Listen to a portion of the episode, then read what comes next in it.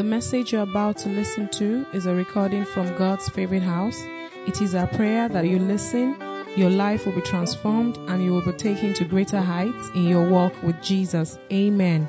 God bless you as you listen to this message. Someone's knocking at the door.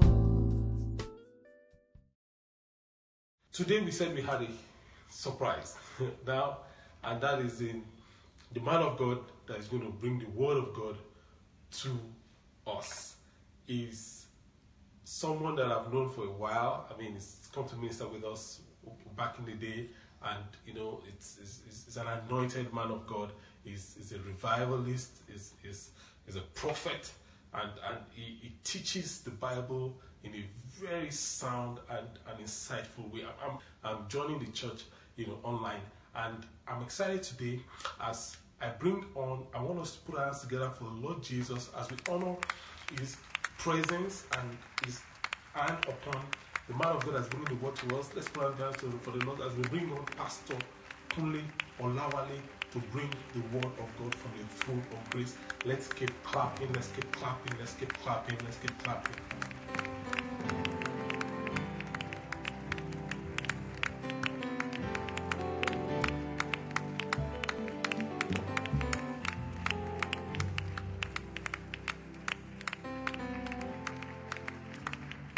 Come on, God's favorite house. Your favorite people serving a favorite God. Make a noise and give God praise. Amen. Now, what shall we say? I mean, this choir is terrible. And you guys can sing. I'm serious. You guys can sing. Come on, let's put our hands and celebrate them. Thank God for good choir. Amen. I met Pastor Femi's mom before I met him himself. Uh, coincidentally, we sat, I sat, we sat next to each other two times, one to, to London and another from London to the US at different times. So I knew him before I met him. And the testimonies I've heard about him before I met him was awesome. And we thank God that uh, you still have men that are really, really serving God. Not for what he gives, but for who he is. Come on, let's celebrate Pastor Femi, Pastor, Pastor Mrs. Monet. Come on. Hallelujah.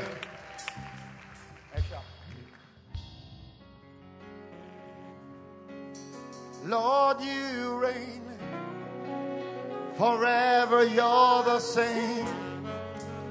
Akama churugi mama, Everybody say, mama.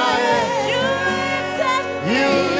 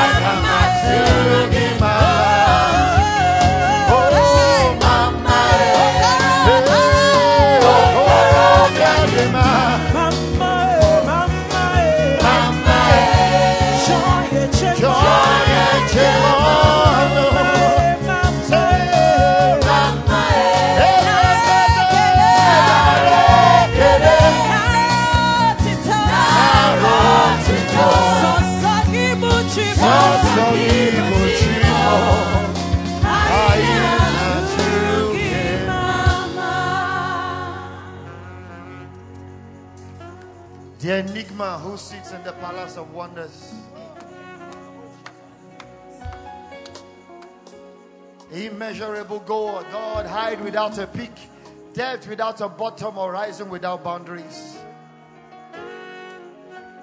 How majestic are your walks, O God. You flung the sun to burn in the eastern horizon, tucked away the stars in their silver clusters to adorn the night. How majestic is the beauty of your name. The amazing wonder who makes the seven wonders of the earth to look like a lie. Father, we bow before the gracious one. The chapter eternity cannot finish writing.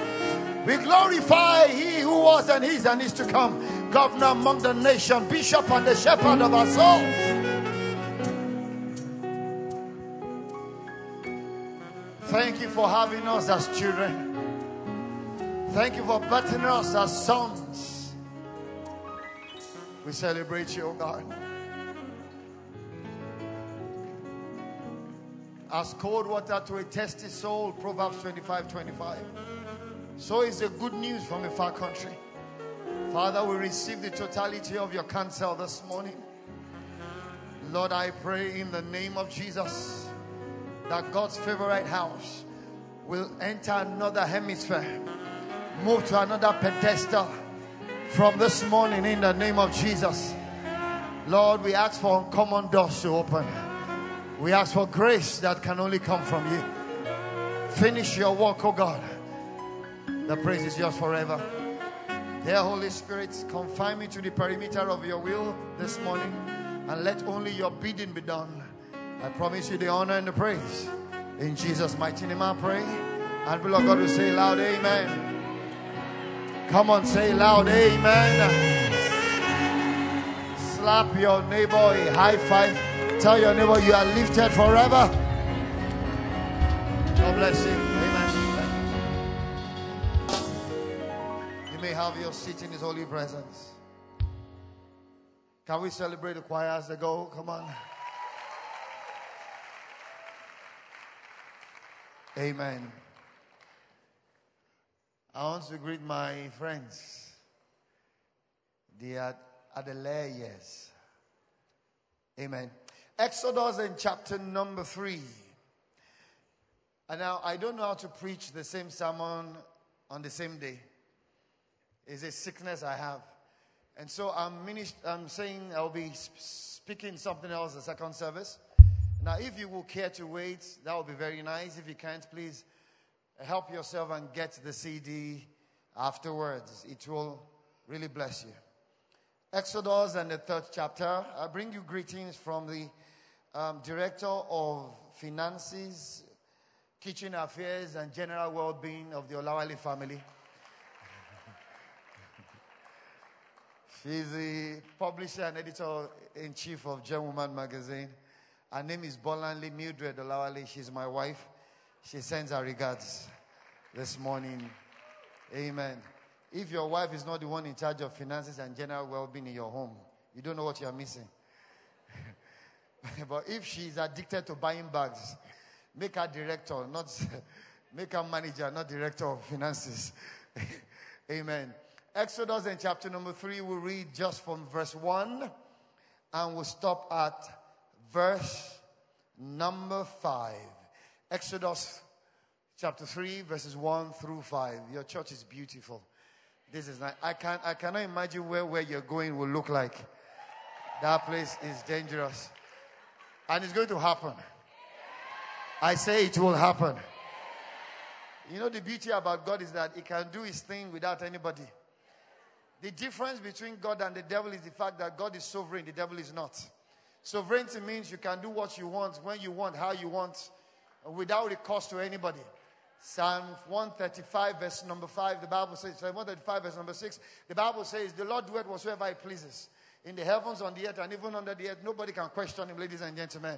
So when you say God is sovereign, now don't forget the devil is not sovereign. He cannot be sovereign. The devil cannot do what he wants, when he wants, how he wants to do it. He, uh, he actually has to recourse to somebody. Somebody can decide to say, Well, what you want to do, you will not do it. And he has to say, Yes, sir. And that person is your father, ladies and gentlemen. And he has also put you in a position where you can also tell him, You know what, you want to do this, you cannot do this. May I stand to say this morning under apostolic grace that whatever it is that is written against your name, contrary to God's own will and plan for your life, according to scripture, who is it that saith and it cometh to pass? When the Lord commanded it not, Isaiah 7 7, thus saith the Lord, He shall not stand, neither shall it come to pass. Such counsel, such desires, they will never come to fruition in the name of Jesus. Exodus 3 1 to 5. We love reading together in the cross. I read verse 1, you read verse 2. No, just 1 to 5. Exodus, the third chapter, verse 1 to 5. I'll read the first verse, you read the next verse. We read in that alternate order and we stop at verse number 5. Is that okay? Please, when, when is your turn to read? Don't murmur scriptures, don't murmur. Those that murmur died in the wilderness, you will live in Jesus' name. Amen. Now Moses kept the flock of Jethro, his father-in-law, the priest of Midian, and he led the flock to the backside of the desert and came to the mountain of God, even to Horeb.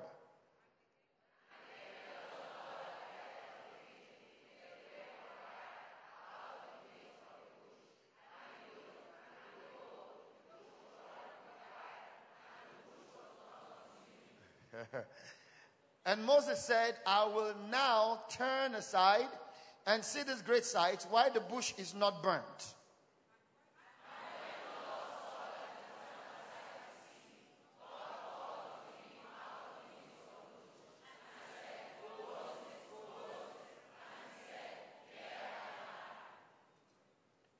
Can we read verse 5 together in a cross, please? Want to read? And he said, Draw not near hither, put off from off your feet for the place whereon thou standest. May the Lord bless the reading of his holy words. Now, you know the story of Moses very well. I speak on a very interesting topic called No Shoes Allowed. Tell your neighbor, no shoes allowed. Now, don't take off your shoes now. you know, don't take off your shoes. I had a colleague in the office uh, those days. Uh, he has a habit of removing his shoes. And when he does, the, the hemisphere changes. Not atmosphere. The hem- this is atmosphere, that's hemisphere. The hemisphere, hemisphere changes. So please, no shoes allowed. Don't take off your shoes. But I know God's, God's favorite house, we don't have hemispheric disturbing grace. we have enhancing grace in Jesus' mighty name. Moses was a man very peculiar in scripture. In fact, you want to, uh, the life of an average Christian can be synonymized with that of the children of Israel. Their journey from Egypt, how God picked them as a people. Don't forget, they didn't pick God, God picked them as a people. God picked them as a people and God led them different ways. He had a plan for them. And ultimately, He wanted to give them a land that was not theirs. He wanted to give them a land in quotes flowing with milk and honey, which is a metaphor for a fruitful and a prosperous land. God chose everything about them. He chose their leaders. He chose the land. Um, God helped them in every way. I mean, these were people that experienced God in uncommon, in uncommon manners. When, when they were in the wilderness, food was dropping every morning. Um, something was guiding them during the day, pillar of cloud by day, pillar of uh, fire by night. These were very strange people. When they complained, God, we've been taking this um, coriander seed, as it were, and we are, we are thirsty for, for chicken. The Bible says God sent um, quails so much, filled the camp overnight. The Bible says from the camp to when the quails stopped, the Bible says was a day's journey. So much, God made them to eat so much that the Bible says started coming out from their noses. The, the manna, when they needed water, water came from the rock. Different things at different times, ladies and gentlemen. And that shows you, ladies and gentlemen, that God's own desire for us is not that we'll be stuck at any time.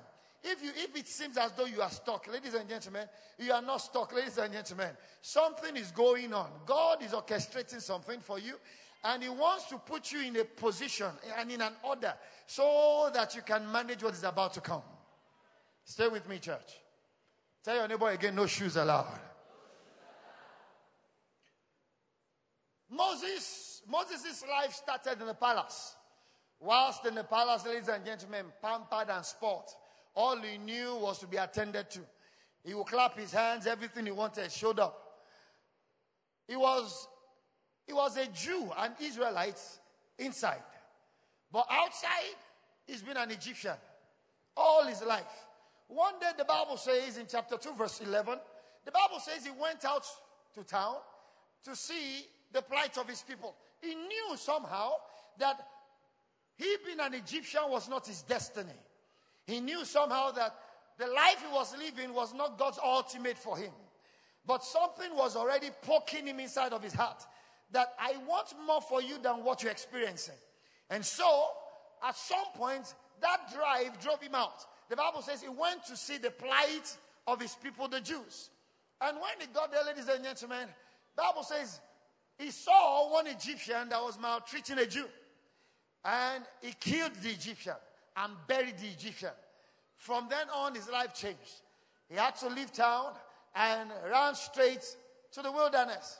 He met a man and married a daughter. And from then, from being someone that was in charge of servants, he became a hireling. And he started tending to, his father in law's flock. Now, as at this time in, his, in Moses' life, all about his life, all about his existence was this flock. Without the flock, there will be no feeding. Without the flock, father in law can become hostile in law. Without the flock, ladies and gentlemen, there will be no salary. Without the flock, it's probable even his wife will call him a failure. Everything about his existence at this time was tied to this flock. The flock was his means of existence, was his means of survival, was his means of um, self actualization. And the Bible says, some one particular day, he went still in the wilderness. He was tending the flock. And suddenly he saw a sight. The sight he saw was very, very unprecedented. He saw a bush burning and the bush was not consumed. Now that's strange. If I see one, I think I will have taken some steps backward, pleaded the blood of Jesus, God knows how many times. Before I will now say, Holy Ghost, you're my strength. Bible says the bush was on fire, but it was not consumed. The Bible says, and he said, I will now turn aside and see this great sight. Ladies and gentlemen, this was the place Moses' life changed. I'm introducing you to walking in divine power this morning. Thank God that you are under the leadership of a child of God that knows what it means to walk in the realm of power. Every day, like you expend energy from the food you've eaten, every day you expend spiritual energy. And every day you need refill. The Bible says, sufficient unto the day is the evil thereof. Ladies and gentlemen, you must know how to consistently walk in the heights of God's goodness and spirit and get the best of God on a daily basis. Now, you have folks around you that you will never know who they are except the Lord open your eyes to see. You have friends or enemies that look like friends. You need the power of God to be able to pierce through some walls. Let me make this general statement that will become the bedrock of our discussion. Everything that has value in life is guarded by an obstacle. Everything that has value in life is guarded by an obstacle. Otherwise, everybody will be prosperous. The difference between the man that is very prosperous and the one that is not, the same opportunities they face. One just has the tenacity of heart to go through suffering for a while so that he can get to where he's going. Everything that has value has an obstacle standing before it. Otherwise, everybody will access opportunities. But some can't fight. Some don't want to stand in the place of sacrifice. Some can't give to get. Some want to get without giving. Some of us want spiritual or financial enlargement, and our offerings is like Jesus Christ. The same yesterday, today, and forever. Meanwhile, the Bible says, Luke chapter 6, verse 38, it says, Give, it shall be given unto you. Good measure, pressed down, shake it together, running over, shall men bring to your bosom. He says, For the measure with which you meet, shall it be made back to you. If you don't increase your measure, your increase cannot come. It can't come. But, ladies and gentlemen, for us to get the best of God, before God threw Moses into his, to Egypt to go and set God's people free, before God will have you get to some places where you stand before kings. And we are not just beseeching kings or asking them or, or, or begging them. You are speaking with divine authority. You have to get to this point. Now, you notice in that scripture, three things culminated into God speaking. God got on the mountain before Moses showed up. The bush was already burning before he got there. This man was leading the flock. Stay with me, church. And by the time he saw the sight, the Bible says, he now said, I will now turn aside.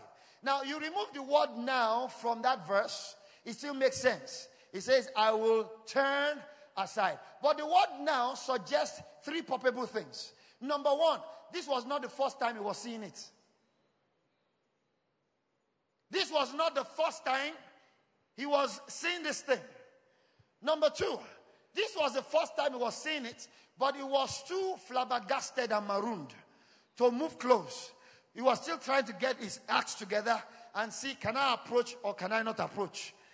Okay. Number three, living, going towards this um, site or this experience will require him to leave his livelihood. You cannot take the flock to, into uncertainty. So he moving towards this simply means he has to leave the flock somewhere. Now, if the flock is sheep flock, he only takes one of them to go berserk, run away, others will follow.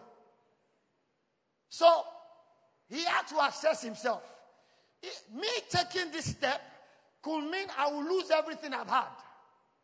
Stay with me. Me taking this step could mean I will lose everything I've had. You will always get to a point in your life where, for you to get to the next level, you have to dare.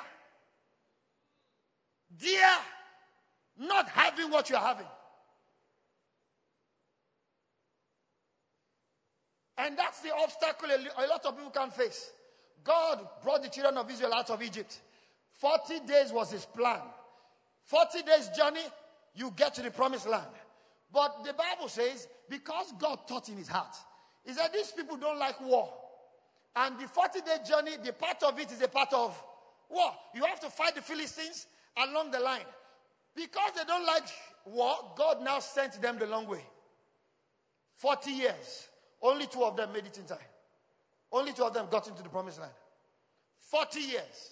So 40 days journey because they don't like facing their obstacles, because they dare not make a decision that might cost them uh, everything they have. They couldn't enter into their promise. I pray for you this morning in the name of Jesus. Whatever it is that is an outstanding promise of God on your life yet to be fulfilled. Ecclesiastes 11, verse 3. If the clouds be full of rain, they empty themselves upon the earth. Whithersoever a tree falleth, whether to the north or to the south, there it shall remain. This very morning, the rain of God's outstanding promise on your life will fall on you in Jesus' mighty name. But listen, people. Three things. Number one, you have to walk away from something. To get to where God wants you to be, you have to walk away from something. Let me explain this. Salvation is free, but you, you pay daily subscriptions to sustain it. Salvation, free. Now, to the person that bought your salvation, it is not free. Cost him his life. That's God. All right? But you, daily subscription to be able to sustain it. Let me explain myself. For you to walk towards God, you need to walk away from something. Anytime you choose to go a particular direction, it simply means you have turned your back on the opposite direction. It's a simple law of life. There must be a walking away from. Now, the things you might need to walk away from to be able to get the best God has for you does not necessarily have to be sinful. Oh, or, or some, yeah, if it is a sinful habits, you have to get rid of that. But, ladies and gentlemen, it could just be some things that, some demand God is making on your life. One of the ways that you get to know that you are growing in the spirit effectively, when God begins to make some personal demand on your own personal life. I give you a typical example. As a teenager, all I did was fast, pray, fast, pray all night. Lord, use me for your glory, use me for your glory. One day the Holy Ghost spoke to me and said, From today, no more breakfast. Now, excuse me, what's the correlation between breakfast and being used by God? I was not even given to so much eating anyway. So, breakfast, till today, I, can't, I still can't tell you what it is. But you see, a lot of times, God tries your obedience. Let me use another example. Have you ever been in a car and for some reason you had a feeling or the Holy Ghost told you, get down? Or in a bus, get down. And you get down. What is the expectation? Something bad is about to happen. But when you get to your destination, the bus has gotten there before you. Nothing bad happened. See, it, nothing bad was going to happen. God was going to, God is trying to exercise you in obedience. So don't think every instruction is to avert evil. No, every some instructions are training school.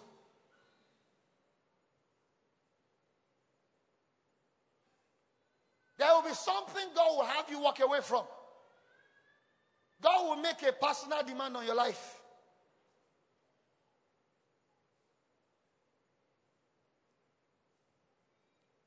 There was a time he was clear instruction 11 p.m. to 1 a.m. every day, I must be in prayers, besides my prayer in the morning and afternoon. And for me, my night, I love sleeping when I'm not praying. And he said, until further notice, I'm going Jesus. So, you know, as a young man, I mean, I was a teenager, all this one I'm telling you. As a young man, football was next to Jesus. I'm serious, it was next to Jesus. The day I knew I needed deliverance, I become a pastor. I was pastoring a church. And Nigeria was playing. While I was preaching, I was signaling to my usher, scores.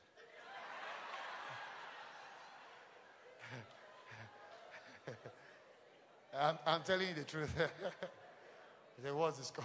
scores. My sermon changed when we were leading. Nonsense. So, no, I'm serious. I needed, I, that's when I knew I was in trouble. And my own way of getting myself free was to stop watching TV altogether.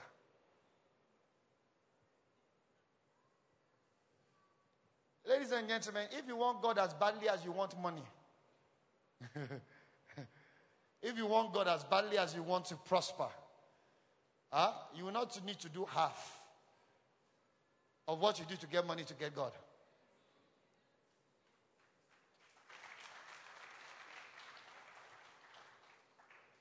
But listen, people, stay with me.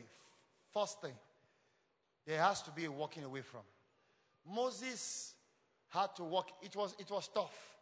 You leave the flock alone, they can go astray. It's just for one. You remember, all we like sheep has gone astray. It is that's why the in Psalm 23, the Lord is my shepherd, I shall not want. He leads me. Okay, the by nature, sheep are wanderers. It's just for one of them to go this way. Others will not know why he's going that way. But that is the way bandwagon effect starts from sheep. He had to walk away. For some of you, for us to get to where we are going in fixing God's house, there might be need a walk away. I think it was a global harvest, Ibadan, Victor Adeyemi's church. I was ministering, and I think they were having a building, and The Lord told me that there was someone there. Said you've been you have been building your house. The house is a bungalow. You are yet to finish. Now I said, brother, it is just you. Just obey God or not.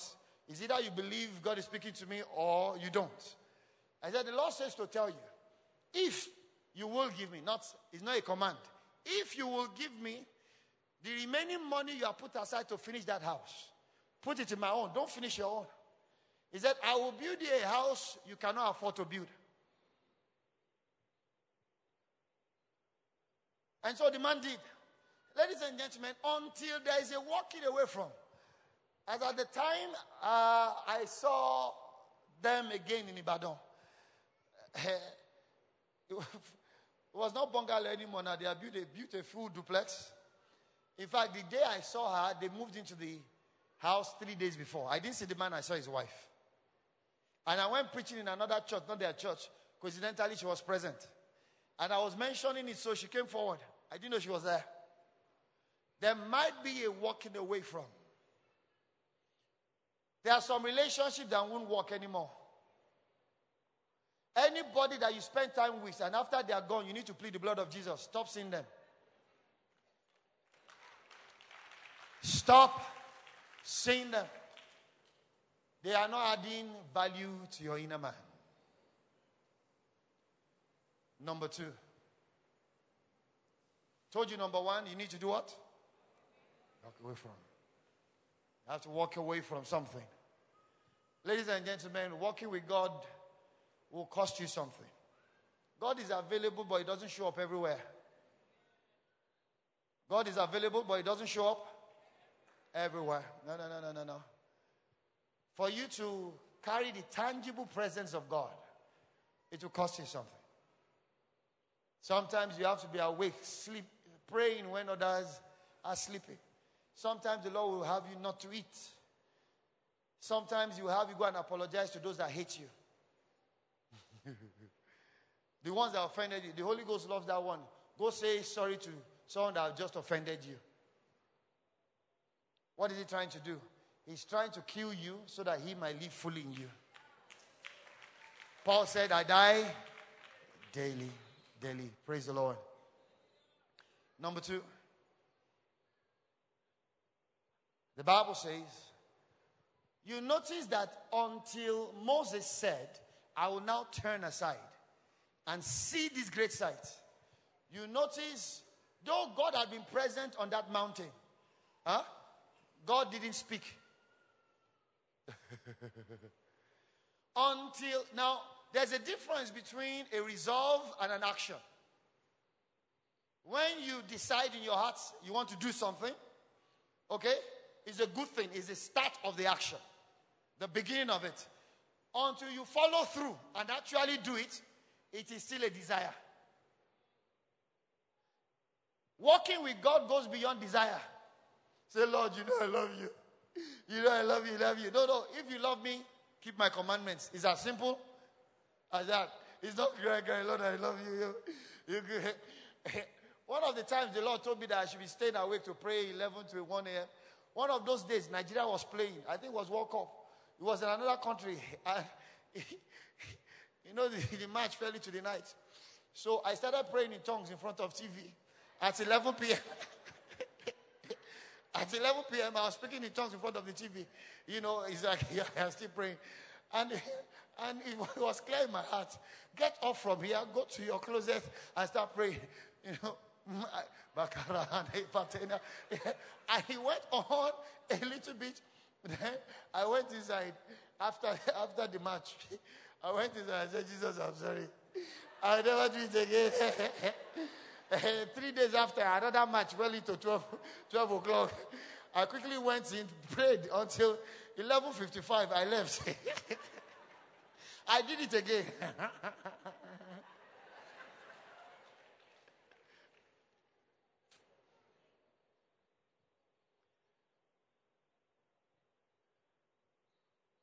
God will try what you love most.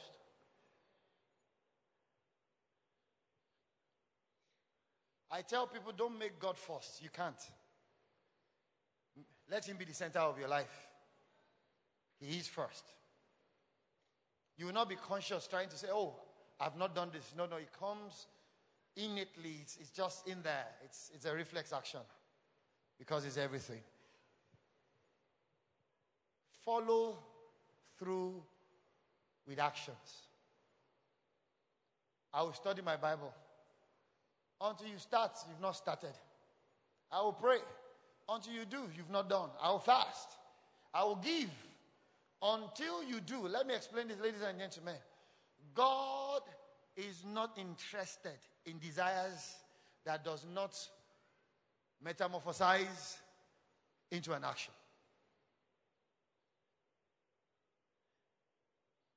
The Bible says in a very short story, some sons of the prophet wanted to leave Elisha, and the Bible records that they, they um, craved his indulgence to come with them. He went with them, and when they got there, the Bible says while they were felling the beam they were going to use for the construction, the axe head fell into the water. And when it fell into the water, scripture records, ladies and gentlemen, that they cried. He said, Alas, master, it was borrowed. And God did a miracle, ladies and gentlemen. Elisha wanted to, they wanted Elisha to come with them. If they never asked, he would never follow them. If they never asked him, or they never spoke to him their intention, it was in their heart, ah, it would be nice that the man will follow us. And they never said it in words to him as a request, they will have gotten nothing. And that whole episode will have ended in a disaster. One of my wife's friends, that I mean, very old, old friend, she met me once and said, Ah, Pastor, please, how can I not be married? Uh, the way she put it, how can I be close to you and I am not yet married? I said, Am I Jesus? so one day I was coming back from a retreat. I don't know whether it was Bola and herself that planned it, but she was right in my house. She was probably the first person I saw. And she said, Please just pray for me right now.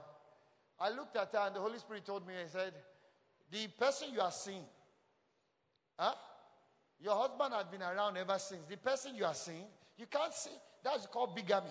If God gives you another man now and you are dating another married man and you want to get married, something is wrong with you. In fact, something must be wrong with God if He gives you a husband. While you are seeing another person's husband. And she's a sister we've known a long time. She went quiet, then she began to cry. Said, so don't say God had been unfaithful.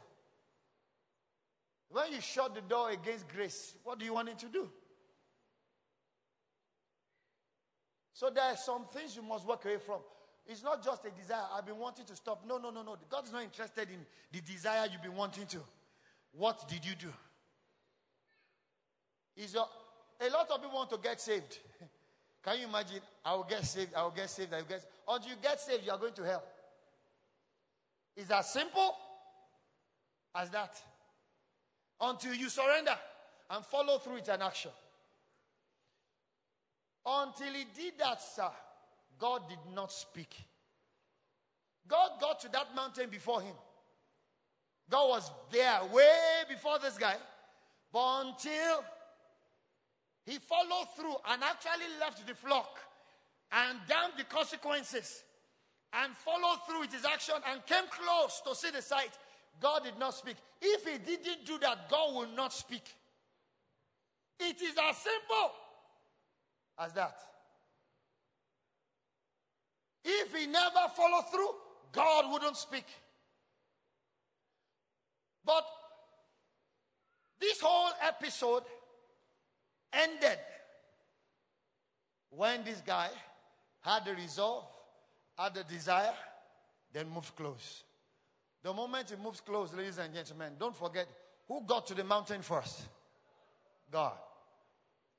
Did he speak until he moved close? No. The moment he came close, God spoke, and this is what God said Remove your shoes from off your feet.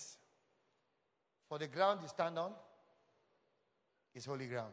Now, this is where the rubber meets the road. I need you to please be attentive here and follow me up closely. What happened here? Before I explain this, there are three levels of relationship we can have with the Lord. Three dimensions of relationship or levels of relationship you can have with the Lord Jesus. Number one, Jesus as Savior. Number two, Jesus as Lord. Number three, Jesus as friend. Three different dimensions. Anyone that is born again, Bible says in Matthew 1, verse number 21, it says, and you shall call his name Jesus, for he shall deliver his people from their sins. He says in verse number 23, and the virgin shall be with child, she shall bring forth a son, they shall call his name Emmanuel, which is being interpreted God with us. Jesus is our Savior. The Bible says, For there is no other name given amongst men, Acts 4:12, whereby we should be saved except the name of Jesus. When you get saved, He is your Savior. The person that paid for your sins, the person that shed His blood, and who through, through His blood we have been bought. The Bible says we've been redeemed and we've been bought away from sin. Every consequence of sin is no longer applicable to your life. As far as God is concerned, you have never done wrong before. That's the mystery of salvation. That is a mystery. You have never done wrong before. So don't allow the devil sometimes make you sit in the in the in the in the seat of pity and begin to tell yourself, "Oh, I used to be terrible." Who was not terrible? I used to be bad. So, some people were badder than you, not worse.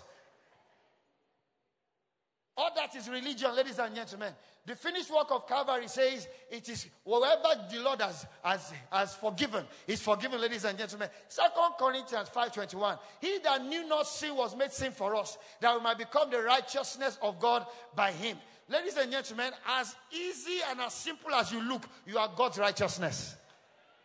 Celebrate that. Put your hands together. You are God's righteousness. Don't let man make you feel less. You know, people always want to judge you by what they know of you.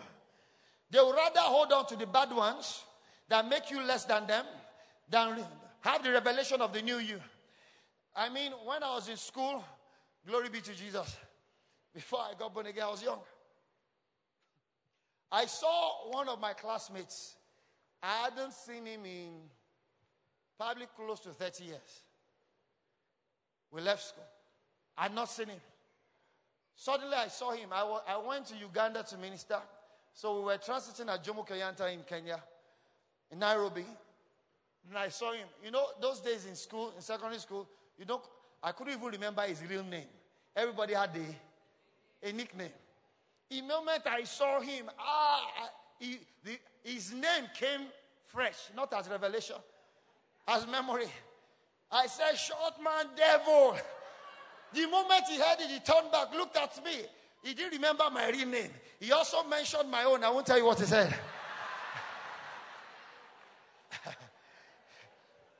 we ran to each other. Some pastors were with me. We hugged. We have not seen in decades, in youngs.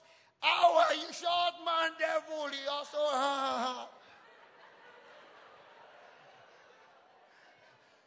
so we, we, we went reminiscing a little bit. Then he asked me, What do you do? I said, Well, I'm a pastor, I'm a minister of the gospel of the Lord Jesus, and I'm also a businessman. Then he went quiet. The demeanor changed. So I asked him, What do you do? He said, If you're a pastor, I am the Pope. you, pastor, I am the I'm the Pope.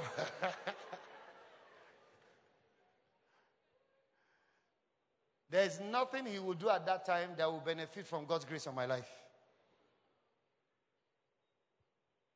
And people love seeing you that way. But you must know the grounds you stand. Ladies and gentlemen, we were bought. We were we were bought, fully paid. Let me explain this. John 18, 8. From verse 4, they came to arrest Jesus from verse 1. And when they got to Jesus, the Bible says they said to him several times, He said, Who we look for John, uh, Jesus of Nazareth. Jesus asked them, Who are you seeking for? The Bible says the moment he told them, I am he, they fell backwards. When they fell backwards, for you to know that they didn't have the authority or the power to arrest Jesus. Please, this is my most favorite verse of scripture. Jesus did that. After then, he asked them a second time.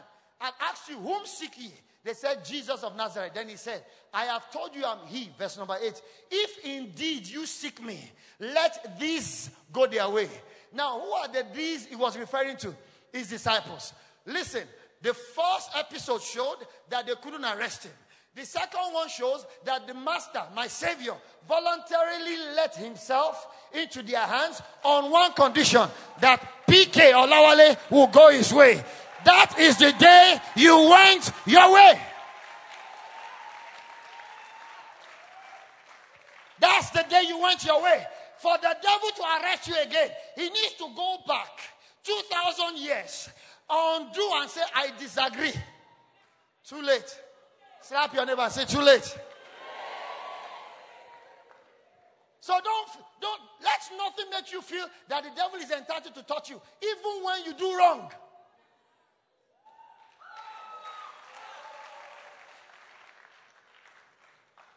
But James says, Brethren, do not err. You need to study scripture. Let me not go there, my time is running. Second level of relationship is Jesus as Lord. Jesus as Lord is a different ball game. Moses had had the salvation experience. I don't know why I keep looking at you. Moses had had the salvation experience.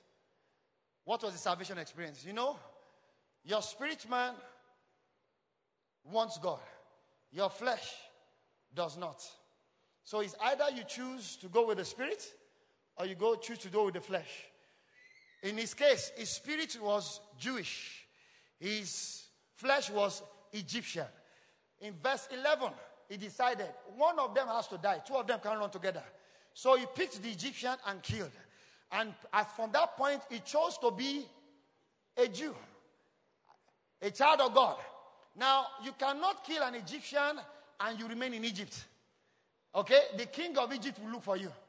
So he needed to leave Egypt at that point in time. Now, so what we were experiencing here was he moving to the next phase of relationship with God.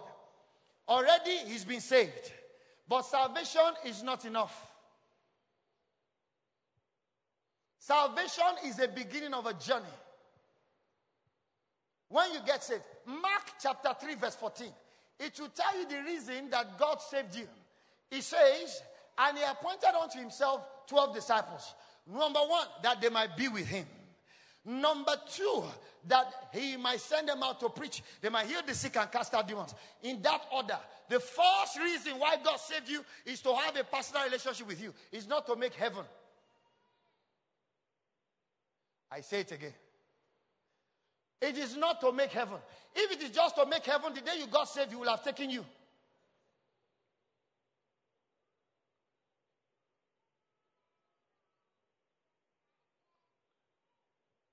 That we might be with him.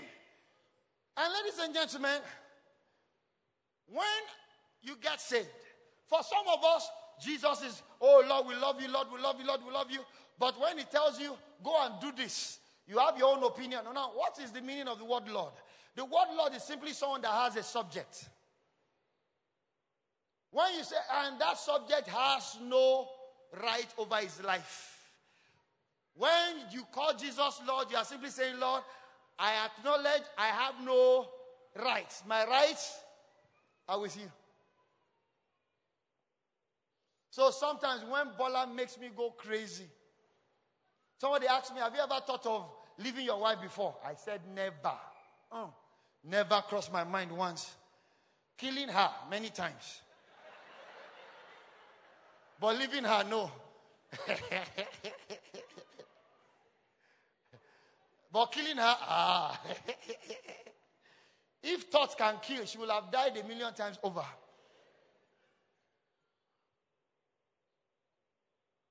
But listen. So sometimes she does something that's very, very upsetting. And I go to the prayer room. One particularly, let me share what I love telling about myself. You know, because sometimes people make you you tend to feel that men of God don't, they are not human beings.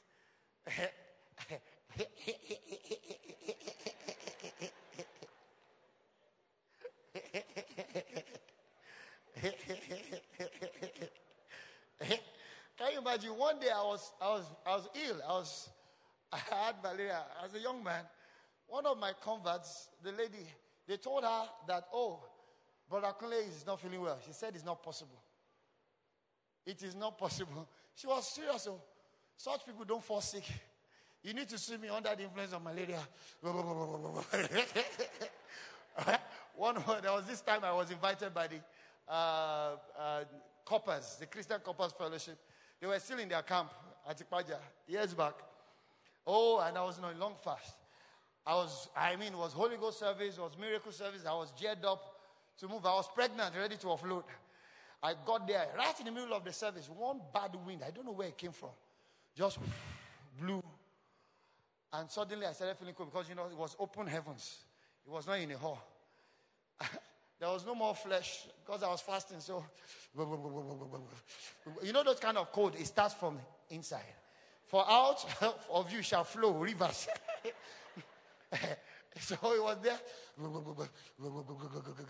So when you know it starts, you know when it's coming. Whenever it's coming, I say, you know, pastors, wisdom is the principal thing.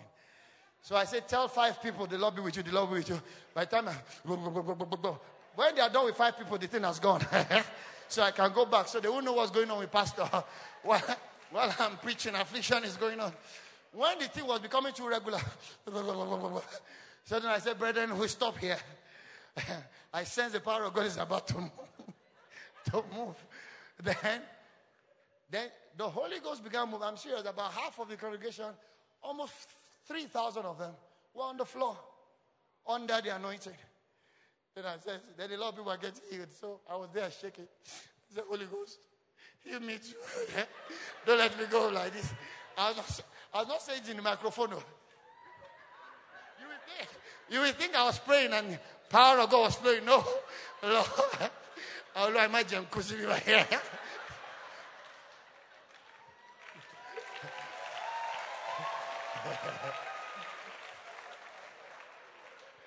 After the service, one young man came and said, Pastor, I saw you doing the ministration. Was, the anointing was too much. You were shaking. You were literally shaking. I said, No, it wasn't the anointing. I was dying.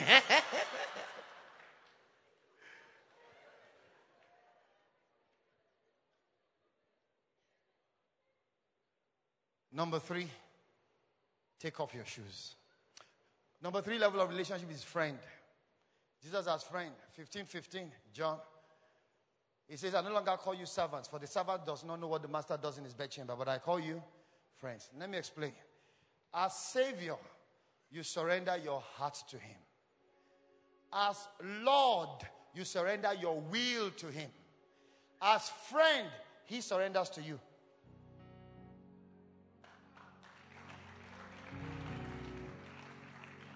I say that again. As Savior, you surrender your heart to Him. As Lord, you surrender your will to Him. But as friend, He surrenders to you. Some things He tolerates for other people, He doesn't tolerate for His friends. If you're a friend, sometimes you mess up once, that's the end. Because God has made Himself vulnerable to you. It was not Abraham that asked God, Where are you going? The Bible says, How can I hide from Abraham what I'm about to do? Abraham didn't ask questions, God volunteered. That's what he does with his friends. He shares what's going on in his heart with them. And that's where he wants us to be. That's why he says, I call you friends. Now, listen. No shoes allowed means surrender your will. Can I have a sister in the choir? Please come. Can I have a brother? Please come, come, yeah. Please, please come up here. Church, this is where the rubber meets the road. I have made you too small in my eyes. Come, come. No, don't. Ah, microphone. Oh, Lord. Man, this guy is good looking, man. That's dangerous. Praise God. But if you want to know the definition of handsome, look here. It's right, right here. Ignore my head. Just look at other places. Now, listen, people. God said to him, before God spoke, he moved in there. God said, Remove your shoe from your feet. For where you are is holy ground. He had been on that mountain and it was not holy ground, though God was there. But the moment he connected with God, God showed up. The place became holy. God now says, Remove your shoe from your feet. Because I'm about to make you something. You don't do it, I can't walk with you the way I want to. What does it mean to remove your shoe? This is not the only place in scripture where the Lord was demanding that they should be removed. I'm not talking of Jajawura churches. No, no, no, no. It is a metaphor, it is a symbol. Until you look further in scripture, you don't know what it means. In Joshua 5, I think verse 15, they were about going against Jericho. The captain of the Lord of hosts showed up. And Joshua went to meet him and said, Are you for us or against us? And he said, Neither. But as captain of the Lord of hosts, I've come. But he now said, which is what will now make him be on their side. He said, Remove your shoe from your feet. From where you are standing is holy ground. Joshua removed the shoe from his feet. Let me explain what that means. Can you beam on the screen Ruth chapter 4 and verse number 7? Ruth 4 7. Man, look at my head. Why my father did not name me Edwin, I don't understand.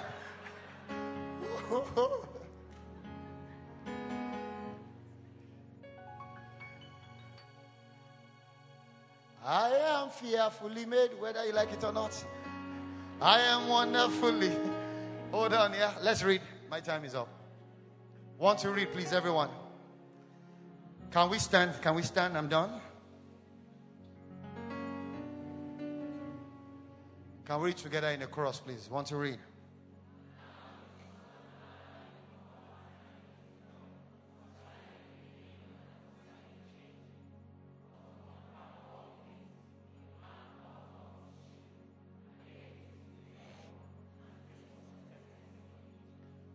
The story of Ruth. Could you come further, please, so that they see us?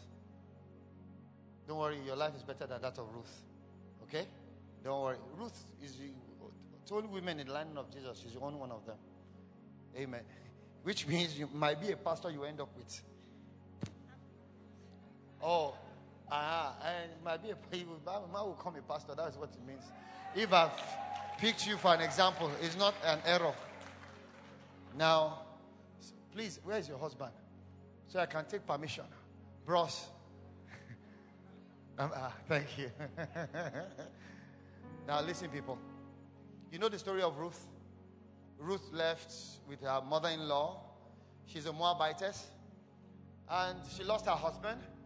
And scripture records, ladies and gentlemen, that at some point in time, one handsome guy, which is me, Boaz, was interested in her. But Boaz is not the next of kin. There was another guy, which is, what's his name? Splendid.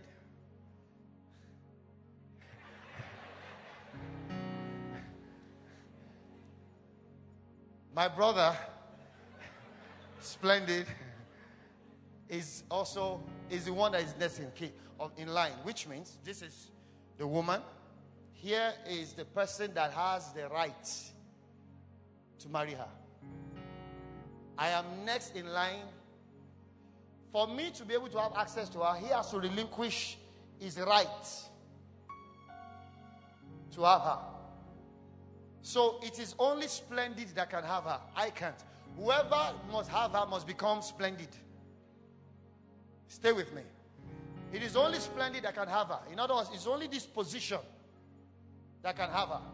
Anything away from this position, you can't have her. So it's only splendid that can have her. Whoever wants to have her must become splendid. So this is the custom. If Splendid wants to relinquish his rights to her, huh? he removes his shoe from where we read, hands it over to me. That's why I think the Englishman says you step into someone's shoes. He relieves his shoe, hands it over to me. The moment he hands it over to me, we exchange position. So, what's my name now? What's his name? Boaz. So, when the Lord told Moses, remove your shoe, hand it over. In other words, give me your right to any and everything you feel you deserve.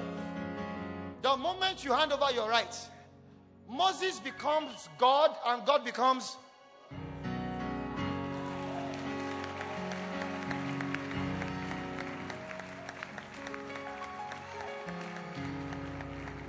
In chapter 7, verse 1, God said, I have made you a God unto Pharaoh. Now, listen, ladies and gentlemen, this is the mystery of it. Who, who did the 10 plagues in Egypt?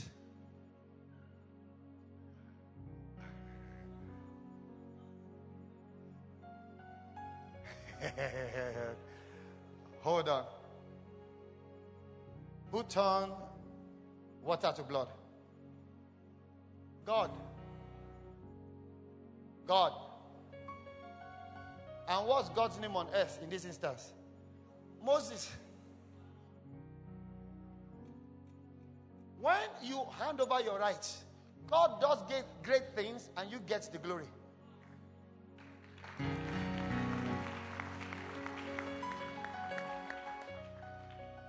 You've been going to now when the when he, Joshua handed over his shoe, okay, so Joshua became the captain of the host of heaven, and the host of heaven became. So when Joshua was fighting, who was fighting? Captain of the whole Lord of hosts.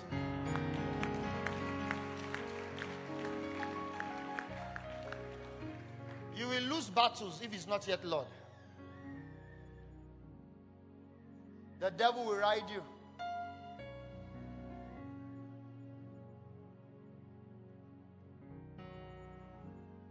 Surrender everything. God bless you, please. Thank you so much. I appreciate it. Can we lift up our hands and just worship the Lord? This is my desire to honor you, Lord, with all my heart. Lord, Lord, with all. all my my heart, I I worship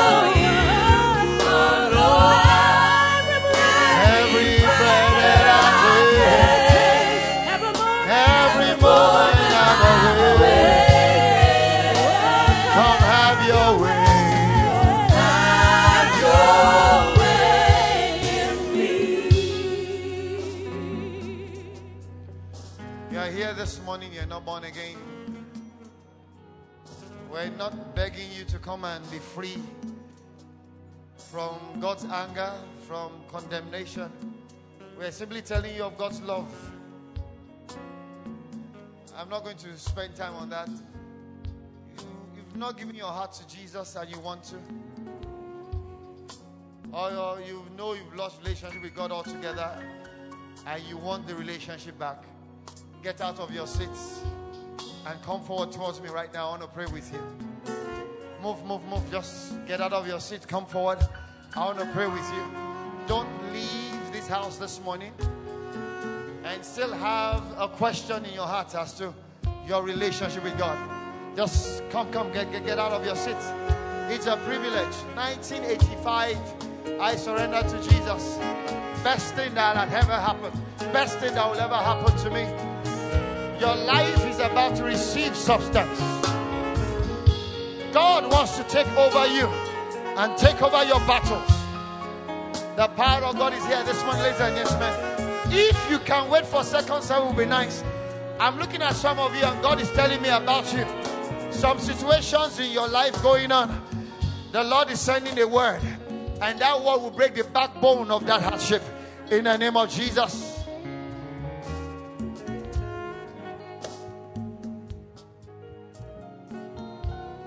Those of you in front, could you just pray with me and say, Heavenly Father, I'm sorry for the way I've lived. I stand out for your forgiveness. I believe in Jesus that He's your Son. You sent Him to pay the price for my sins. I receive His forgiveness and I am saved now. In Jesus' mighty name.